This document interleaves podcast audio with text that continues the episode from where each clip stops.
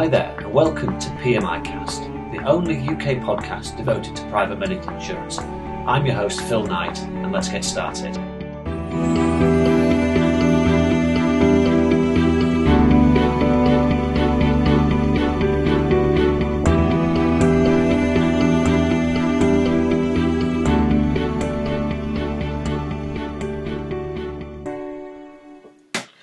Welcome to episode number 56 of PMI Cast, recorded on Thursday, the 25th of September 2014. Uh, first of all, apologies for my slightly ropey voice, full of cold today, but still recording nevertheless. So, PMI Cast is the only UK podcast devoted to private medical insurance and related matters. My name is Phil Knight. I'll be your host. I am an independent healthcare consultant based in Leeds, West Yorkshire, but looking after clients IFA introducers, accountants, anybody who's interested in private medical insurance in the UK and around the world. So, welcome to the show. Um, first thing I'd like to point you in the direction of is my business blog, which is found at www.localventure.blogspot.com. As always, I tie the podcast into the blog where I can. And in the last week, a couple of new blog posts, but one in particular that I'd like to draw your attention to uh, that I put up on the 22nd of September. And basically, I was having a conversation with a person that I thought was a, a prospect. Um, who, who basically said that private medical insurance was morally wrong. Um, and obviously, I didn't fall out with the person or shout at them. I just uh, quietly got out of the conversation. Uh, but I do talk in the blog post about why I strongly disagree with that statement. There's nothing morally wrong about private medical insurance, quite the reverse. So, an interesting, if um, I suppose slightly divisive topic. But if you do have any feedback on uh, on that blog post, I'd be uh, happy to hear it at pmicast at gmail.com. So that's the blog. Please check it out. I regularly update things that are happening in, in and around my business there, particularly, obviously, the episode of the podcast. Always worth checking the blog post out. As I say, all the W's, localventure.blogspot.com. Now then, um, let's move on to introducers. I regularly work with IFAs, account solicitors, any professional advisor who would like me to subcontract their PMI business for their private medical business and help their clients offer advice on medical insurance. And of course, for the introducer, they pick up an extra income stream. So, first of all, I'm doing a lot of work on LinkedIn at the moment. And if you find my um, profile on LinkedIn, you'll probably find the podcast. So if you are a prospective introducer of mine, listen to the podcast for the first time, and you found me via LinkedIn, welcome.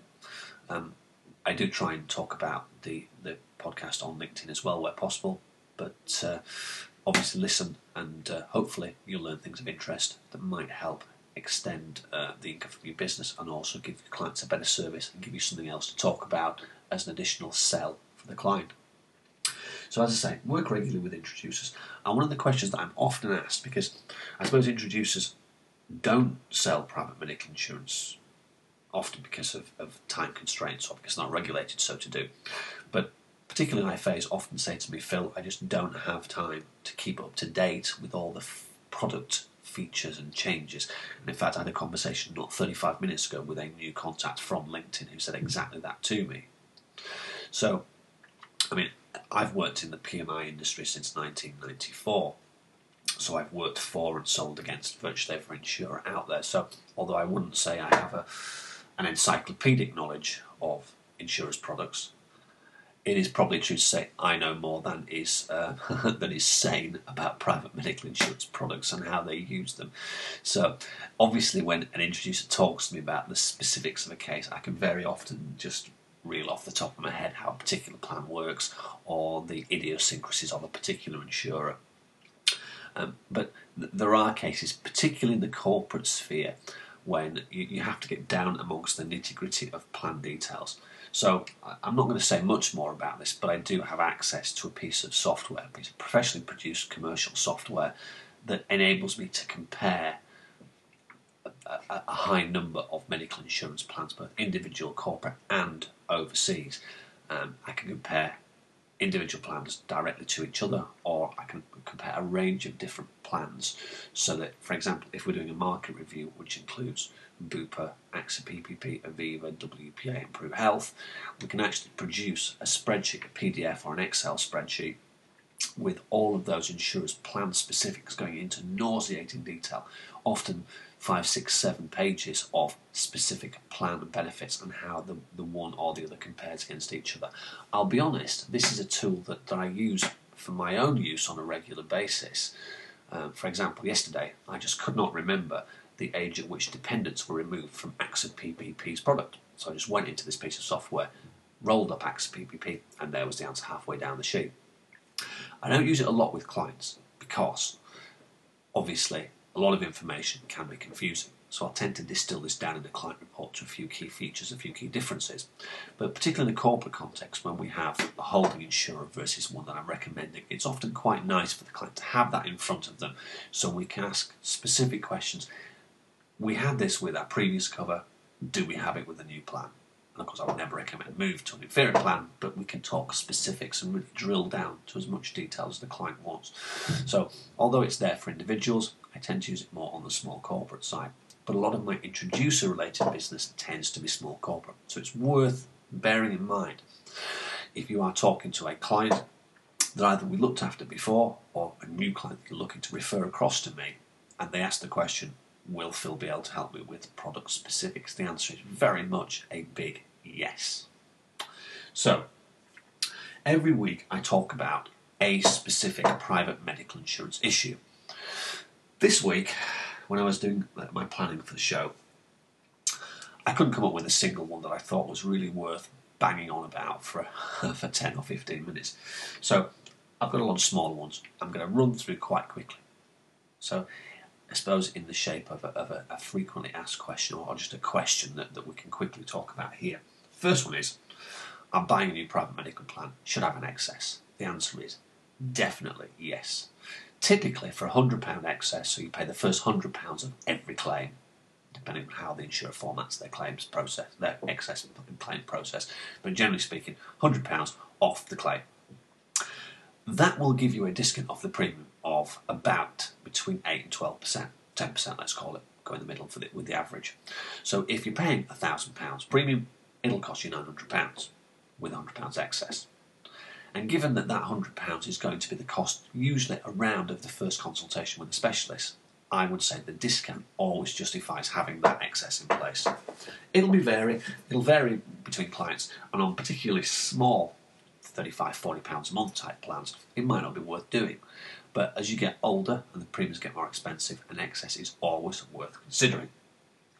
Um, I've had a few issues in the past couple of weeks around plans with Vilton travel insurance. Bupa, for example, went through a period of offering free, in inverted commas, scare quotes, free travel insurance to people on some of their plans. So when I'm doing a like for like comparison, if I want to do exact like for like, I need to include a travel insurance product. The problem with travel insurance, which is um, covered within a private medical plan, is it tends to be quite expensive. Good plans. Improve Health have a very strong travel insurance bolt on, AXA PPP as well. But in comparative terms to what you can buy from the likes of Money Supermarket for an annual travel plan, they are very, very expensive. So, in answer to the question, should I load up my private medical premium by including travel insurance? As a general rule, I would say no. I think it's more sensible to shop around and come up with an annual travel plan which is standalone that will be an awful lot cheaper. That then opens an avenue for me because once we take the travel insurance out of the equation, it means the life like private medical insurance premiums against Bupa will be very, very competitive. So, for example, I've got a case at the moment with a client where he's paying uh, something in the region of £460 a month for his Bupa travel plan and PMI together. When we take the travel out of the equation, other insurers are in at well under £400 a month. So for this client, we can save them over £70 a month just by reducing the travel plan. And for this particular client, a joint life travel insurance plan worldwide will cost about £100 a year. So we're actually saving around £700 a year by moving them to a new insurer. They're no worse off, just the same travel plan. They just have it coming out on a different direct debit. Um, psychiatric cover should I include that in my private medical insurance product? Well, yes, if you can afford it. It's a bolt on for a lot of insurers. One or two include it automatically. Simply Health, for example, on their older plans, automatically included uh, psychiatric. In most cases, it's a bolt on. My view is that personal personal uh, purchases tend not to include um, psychiatric cover because it, it, adds on about 10 12% to a premium. So, generally speaking, I'll quote without psychiatric when I'm quoting for a brand new client, and then I'll say to add psychiatric will be a loading of about 10 12% to this premium. In the corporate sector, it's interesting. I still think that, that corporates should pay for psychiatric benefit for employees because obviously workplace stress is, is a big issue for businesses, but a lot of businesses don't. So, psychiatric is a judgment call. My advice is always to include as much benefit within the plan as you can, but sometimes it can be cost prohibitive, and companies in particular might take the view that if the member has mental illness, it's not something they want to get involved with. I think that's probably counterproductive, but the client is always right. Um, the last thing I was going to say on a private medical context is if you're a client of mine or you're an introducer and you find that you get a good service, please do not be shy about passing my details on to other people. Virtually all of my, my new clients now come from either client referrals or from IFA introducer referrals, um, introducer accountant IFA referrals. I'm always happy to get a call or an email through from a contact who says, Phil, I've got this friend, relative, client who needs advice on the private medical insurance. It's really nice that that, that lead comes through because I'm doing a good job for people. And please, if you're ever hesitant and you think, oh, Phil won't have time, I always have time to speak to new clients. Always happy to help if I can. Last thing is business news. Sometimes I take a business topic or talk about Scottish devolution or anything you know, that, that, that strikes my fancy in a business or insurance context. Today, the theme of my week, sorry, today, I'm not going to talk about a specific business news item, but I'm going to talk about a theme of the last week for me. And the theme's being overthinking things. I've come across many, many cases this week where an issue has been made far more complicated than it needs to be. My view as a as a as a skeptic, as somebody who lives in a, in a science reality based world, is that it's the, the whole Occam's razor type approach that the least number of working parts to any particular problem is always the best way of doing things. I'm getting increasingly frustrated by businesses who just add layer and layer of extra administration. So, a process that isn't about simplicity for the user is a process that is fundamentally flawed. And you find this both in terms of extra layers of admin added by people who want to show off how much they know about a particular topic, or um, a classic this week, an insurer who repeatedly changes the email address that they need their business submitted to.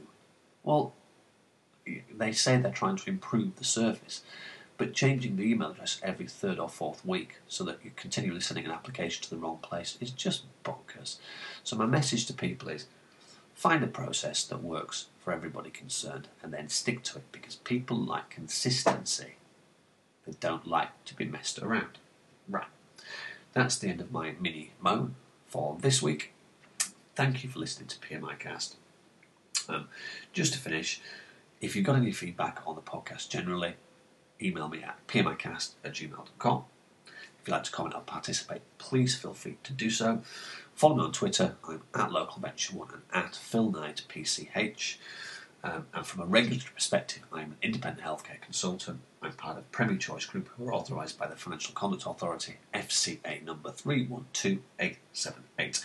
You can find full details of all my contact information in the show notes to PMI Cast, and we'll see you all back next week for episode number 57 of PMI Cast. Thanks for listening. Have a great day.